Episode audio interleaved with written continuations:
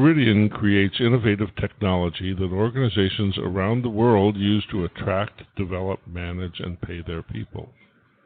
Its award winning Dayforce solution helps customers manage compliance, make better decisions, build great teams, and drive engagement with their employees. Ceridian has solutions for organizations of all sizes. Ceridian makes work life better. For more information, visit www.ceridian.com. Good morning and welcome to HR Examiner's Executive Conversations. I'm your host, John Sumser, and today we're going to be talking with Jason Averbook, who is legendary in the HR technology industry. Jason is the um, most entertaining and informative speaker on the rubber chicken circuit in in HR tech and is in the process of building his second big company called LeapGen. And so we're going to learn all about that today. Morning, Jason. How are you? John, good morning. I love your music and I love the rubber chicken. You've already entertained me twice in our uh, in our first uh, 30 seconds. Well, maybe we should quit while we're ahead. yes, exactly. so, so there may be one or two people who are listening to this who don't know who you are. Would you take a moment and just um, uh, amplify my feeble introduction? Yeah. So, uh, John, besides being old, um, and besides uh, being in the same industry for the last 20 whatever six 27 years you know i uh, started my career at, with your sponsor with ceridian corporation when i was 20 years old.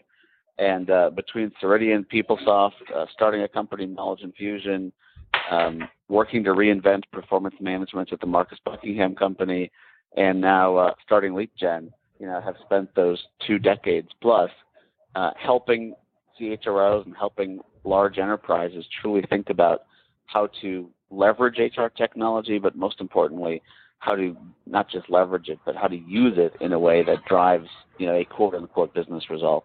So it's been a blast of a uh, time so far, and uh, you know, I hope it's only halftime. So, so tell me about LeapGen. That's that's a it's it's intriguing. Not everybody is well, it's either wise or not, but not everybody's willing to go start a second thing after they've had the kind of success that you've had. So, so what's the story? Yeah, so John, I have a burning passion, and I want the people that work for our organization to have a burning passion to help organizations make decisions. Period, and not make mistakes. Um, one one of the things that's fascinating um, for me is I took last summer off and you know, for me, taking the summer off, I still probably traveled once every couple weeks. Um, and one of the things I did is I had an opportunity to work with a lot of CHROs kind of in my spare time, and I saw them making more mistakes around digitization than than 10 years prior. Uh, before they were trying to shift from client server to the cloud and get to a new technology. Now they're the now they're trying to say, how do I take this technology that everyone's got, that everyone's got everywhere, and think about how do I put something in people's hands and at people's pockets and on people's wrists that adds value. That's harder. Moving to the tech is new tech is easy. Getting it into people's brains and getting them to move from adoption to addiction, as I say it, is much much harder. So uh, I hate to say it, I'm addicted to it. It's a passion, and um, here we go. That's great. That's great. So, so your work includes technology strategy and thinking about the future work. Pick one. Let's let's go down one of those two paths: technology strategy or the future of work. And so when take, we co- so I'm going to take I'm going to take technology strategy only from the standpoint of I want to make sure you know we still have, and you know, I mean, you travel around. I, I see you on the what did we call it, the rubber chicken, whatever you said. I see you on on on the circuit all the time and you know we go to conferences where there's 100 200 300 400 different vendors uh all exhibiting you know and what happens is people go there they get the shiny the sos the shiny object syndrome you know they come back say we have to have this technology uh you know end up in bake offs and and cook offs and whatever else boil offs whatever else you want to say you know only to the fact only to the point of deploying the technology and not actually doing, not actually seeing what they saw in the demo. So, you know, I think we live in a world today where there's a lot of capability. There's a ton of capability from the vendors, but I think we live in a world today where most enterprises don't do a good job of prioritizing what capabilities they need and what is truly going to make a difference. So the work we do is not, I mean, well, it's around technology, it's more around capabilities, John. I think every capability today has a technology component to it. So what we do is try to understand how do you leverage capabilities or services in order to drive whatever your goals are as an HR function. And by the way, in today's world we live in, you know, a percentage of that is going to be technology or quote unquote digital.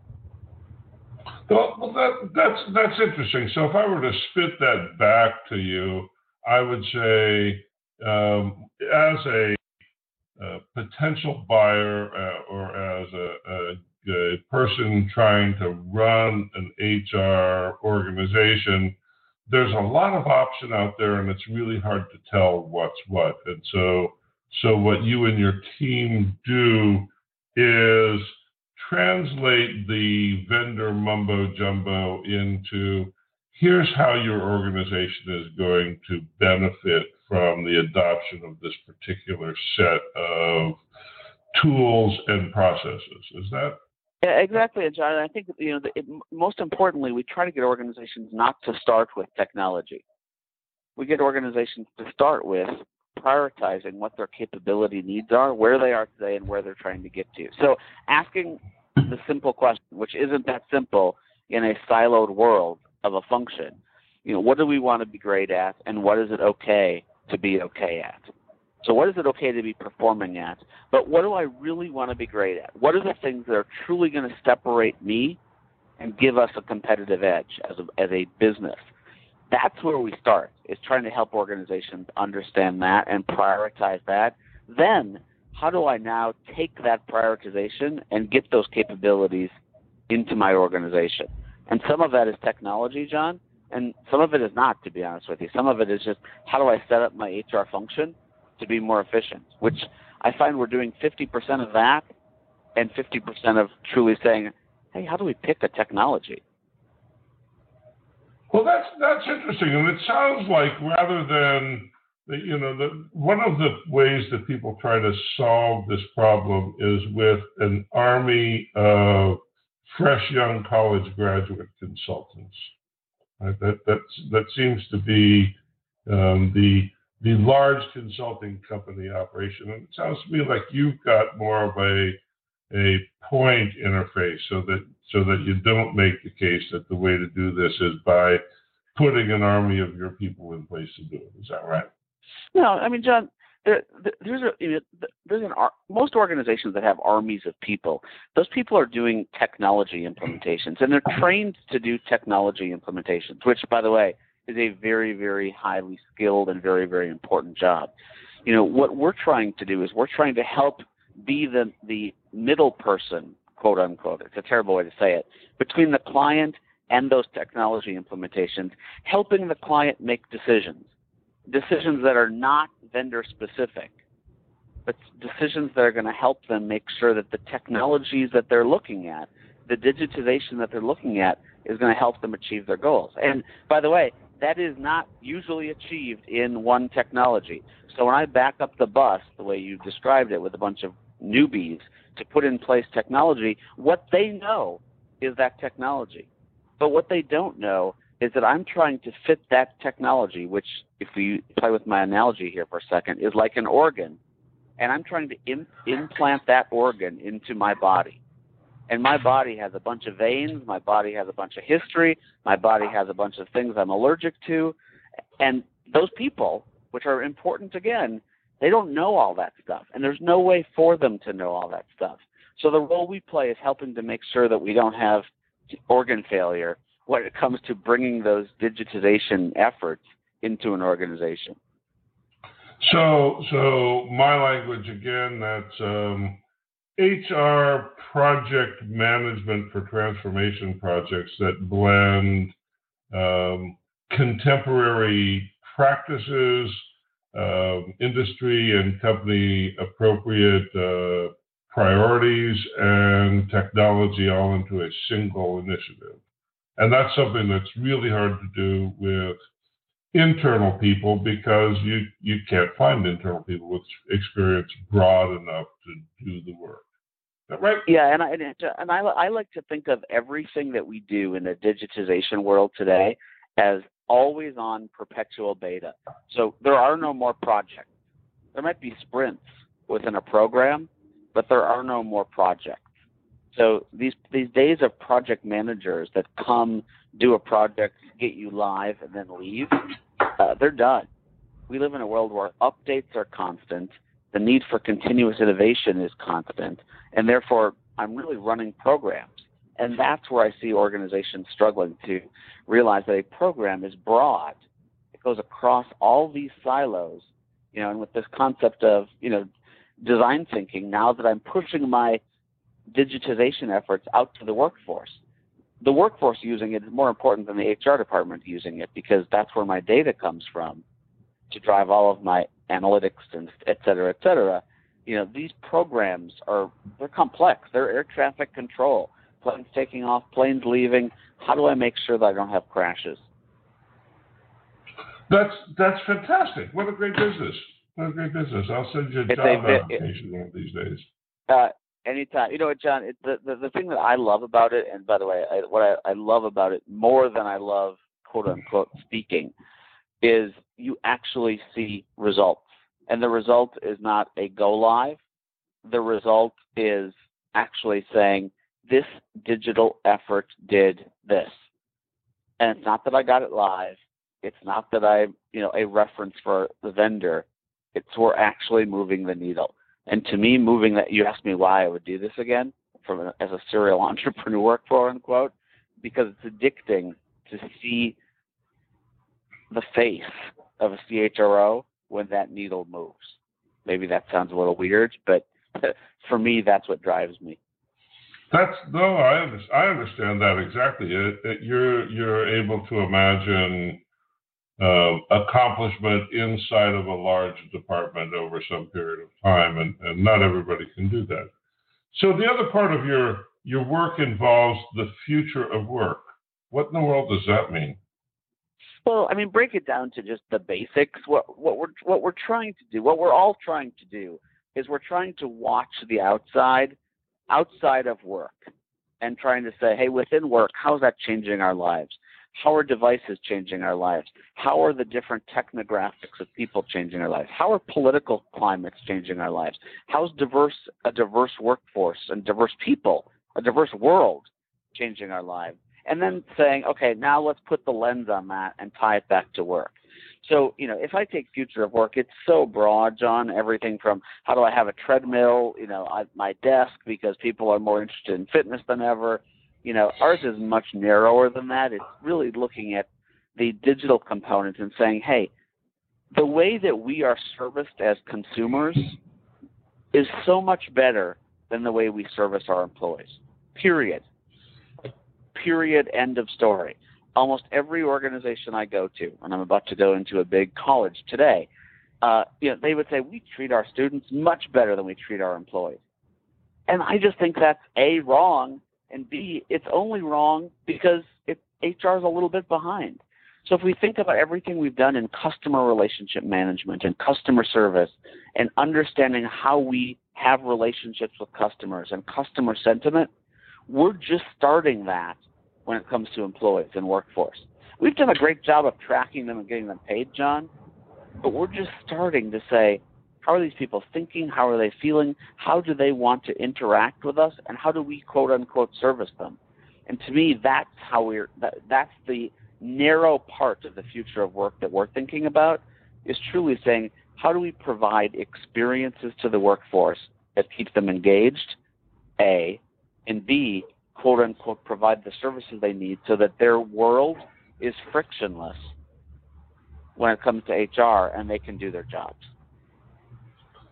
That's that, that's interesting, and it's a, it's an interesting problem. You know, you know, for as long as I've been watching this technology, I remember I met you a really long time ago when you were at PeopleSoft, and I was I was looking at the emergence of the web, and it was very clear that consumer technology was advanced beyond the imaginings of enterprise people um, that long ago. And so, so I've always assumed that there's just kind of a natural lag between the two, partly because it's easy to service consumers, but it is challenging to figure out how organizations actually work.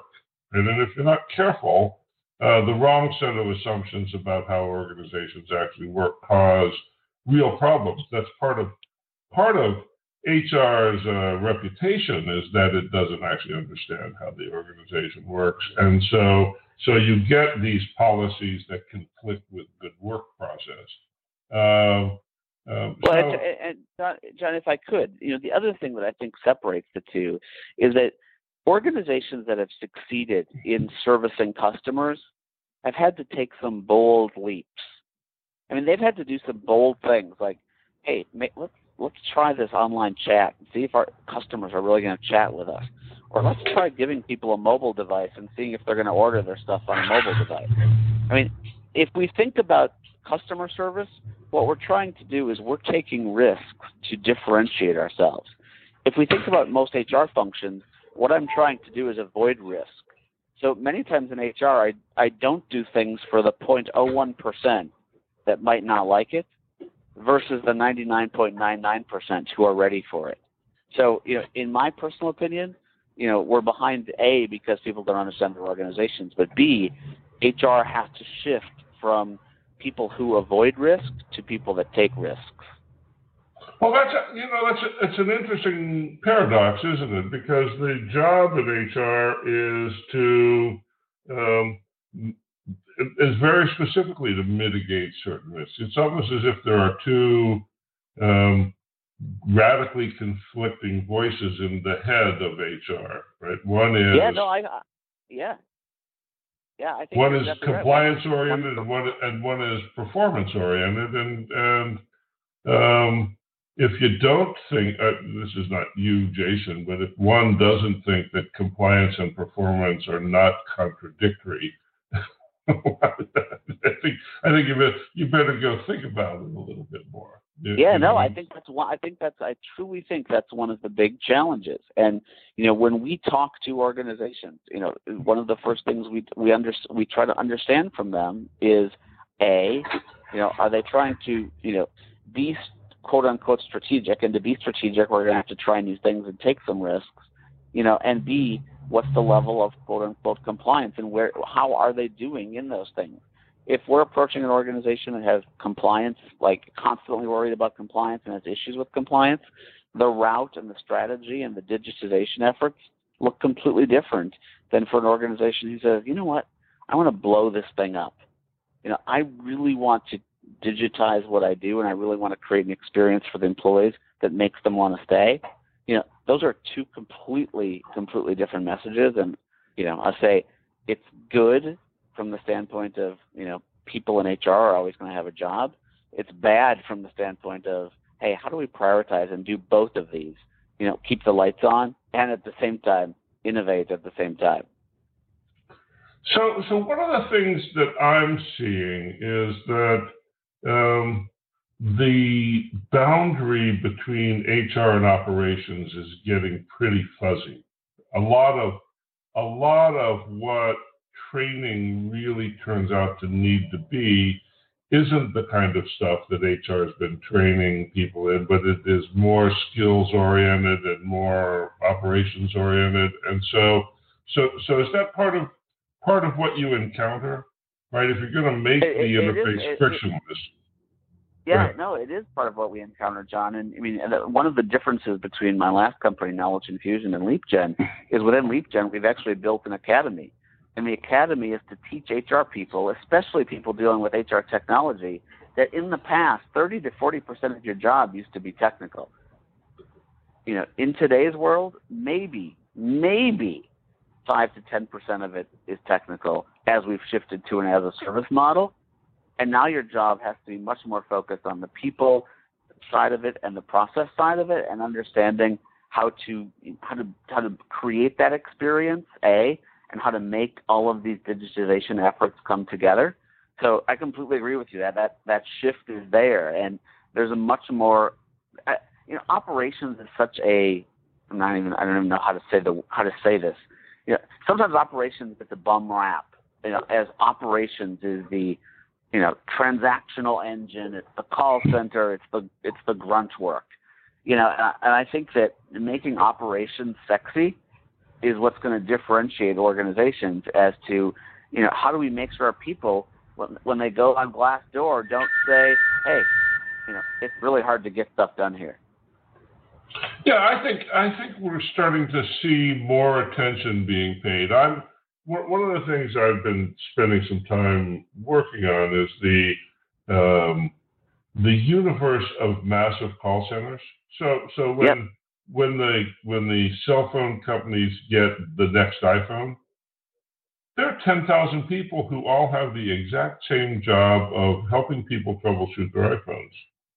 And when you want to get learning, if, if you learn something smart in that environment, the value of that learning is real money, right? And so you want to get the learning cycled as fast as you possibly can.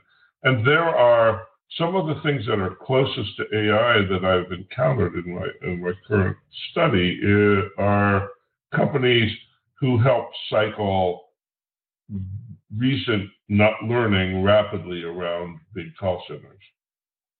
Yeah, I mean, we're helping. We're you know we're working with organizations today where we're helping them put in quote unquote bots. You know, I I did the quotes because everyone's got different definitions, but you know, basically when an employee, you know, through Slack or through an SMS message or through a platform, you know, when an employee asks a question, you know, they're asking a question, you know, they're asking the question to the bot. And, you know, one of the things that I've been trying to get through to HR people, you know, over the last, I'd say, year is when we think about, you know, I get in trouble when I say this, when we think about touch or touching, you know, I know that that and HR don't go well together. But, you know, when we think about touch, high touch doesn't necessarily mean human. You know, we live in a world today where high touch can be digital. And when we start to we, we start to think that way and say, which of our processes, which of our things, like you just mentioned, this iPhone discussion, truly are, you know, people are going to be happier with digital touch than they are with human touch. You know, that opens up some amazing, that opens up some amazing opportunities when it comes to, you know, digitization. Well, I think, I think that's right. And I bet I bet one of again one of the things I'm discovering is that there are no real interesting models for the total cost of ownership of something like that, and that the the error rate in technology that takes questions from human beings is on the 20 25 percent rate. So, yep. um, in order to install a quote bot, um, what you have to have is a way to tell it that it's stupid and human beings you can directly interact with when it doesn't do its job. And that's that's a significant cost difference between the sort of rosy picture you might paint with the technology. Because it's it's yeah, going to be John, bot, I, it's going to be bot enabled rather than Yeah, I mean John, I did an event last night uh, in Chicago where I'm at right now you know, where you know one of the key, well, actually, the the main point of the conversation last night was, you know, we have to think about process design completely differently. And we're not just uh, thinking about processes anymore. We're actually imagining and, and developing conversations. And those conversations are the conversations that the bots have with our workforce. And that's a, when you think about that, like, what do you want it to say when someone says death in the family? You know, what do you want it to say when someone says I had a baby. I mean, you know, it's processed, but it's processed to the next level because I'm now not just thinking about process automation. I'm thinking about how is this piece of technology conversing with my workforce. And you know, when you when you actually say that to HR people, they're like, "Whoa, whoa, whoa, whoa, whoa, whoa! What are you talking about? We're designing conversations." Uh, that's going to be a big push going forward. One of the one of the amazing things about that conversation design process, I think that's a good way to talk about it, uh, is It is actually the easiest task is understanding what all of the answers are. The technical challenge is that it appears currently to be impossible to imagine what all of the questions are. So the answer is here's our policy when you have a death in the family, has a thousand different ways you can get to that answer, and they are largely cultural variations of sensitivity to the topic because it's a taboo topic. People talk about it in funny ways. Um, and so, so figuring out how to get the machine to understand the myriad ways the question can be asked turns out to be the technical challenge in, in the evolution of conversation. No, it really is, John. And, and you know, I, uh, I, as you know, I oftentimes uh, marvel at my two boys, um, you know, Ben and Alex, who are now, you know, 13 and 10. And you know, I've we, you know, we've loaded up the house. We've loaded up the house with Alexas and Siris. Uh, you know, and people are like, "Why do you use those things?" And I'm like, I'm totally fascinated by watching how they ask questions to these things. You know, and they'll, they'll say, you know, Alexa, play so and so.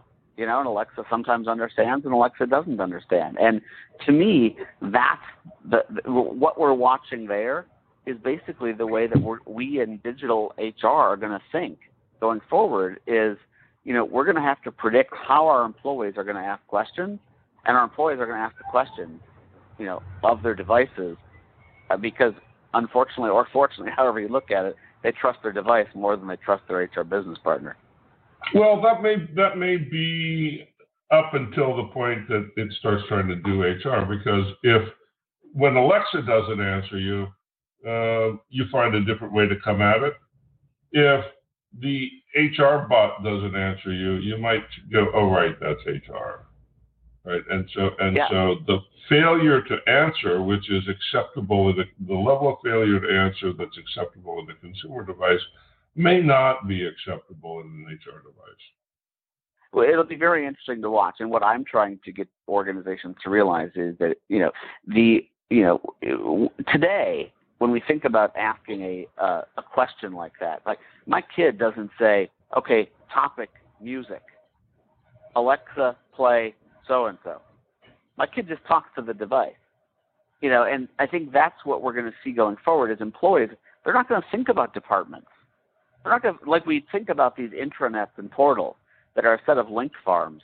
They're not, you know, employees aren't going to think about where they go. Employees are going to talk to the thing. And that's going to change the way we deliver services in businesses. Huge. I'm sure, I'm sure that I'm sure that's right. So um, we have blitzed through the half hour, Jason. What a great conversation. Thanks for taking the yeah, time I, to do this. Every time I do this with you, John, I A, I love it, and B, I think we could do it for a day. you know, no, we, because, uh, it, we scratched the surface and we're like, whoa, what, what do you mean we're done? Yeah. well, well, find your way to Sebastopol on one of your many trips, and we'll, we'll, we'll figure out how to do it for a day. Um, yeah. So, so what do you want to leave people with? Uh, you know, for me, the the the my leave behind right now is it, the name of our company is LeapGen, and the, LeapGen means two things. First of all, it, it means leap to the next generation, which is leaping to the next generation of work, the next generation of people, the next generation of technology. But the other definition of leap, and this comes from one of my favorite authors. His name is Steve Farber. Leap stands for love, energy, audacity, and proof. So love, energy, audacity, and proof. And one of the things I've learned in my, you know, two plus decades in this industry is you have to love what you do. And if you love what you do, it gives you energy. If you have energy, you can do the audacious. And if you do the audacious, you can then continue to prove it to people and do it over and over and again. So, you know, my leave behind is leap, both from a, you know, move to the next generation, but also you, know, you have to love what you do. That's the only way we're going to move the industry forward. That's fantastic. So if somebody wants to get in touch with you, the best way is Twitter. Just Twitter, Jason Averbook, or LinkedIn, Jason Averbook, not Averbrook. Uh, you know, my cell phone number's posted all over the place. Go to our website, leapgen.com. There's a lot of blogs, a lot of posts, all that stuff. So, I, you know, I try to stay in all the channels so that uh, you know all of the stuff that we try to educate the market on, you know, can be found easily. That's great. Thanks for taking the time to do this, Jason. It was a great conversation. As always, John. Thank you. Yep. So you've been listening to HR Examiner's Executive Conversations, and we've been talking with Jason Averbook, um, A V E R B O O K, if you're trying to find Jason in the social media streams. And thanks for taking the time to listen to us this morning. It's been our pleasure. Have a great weekend, and we'll see you the next time around. Bye bye now.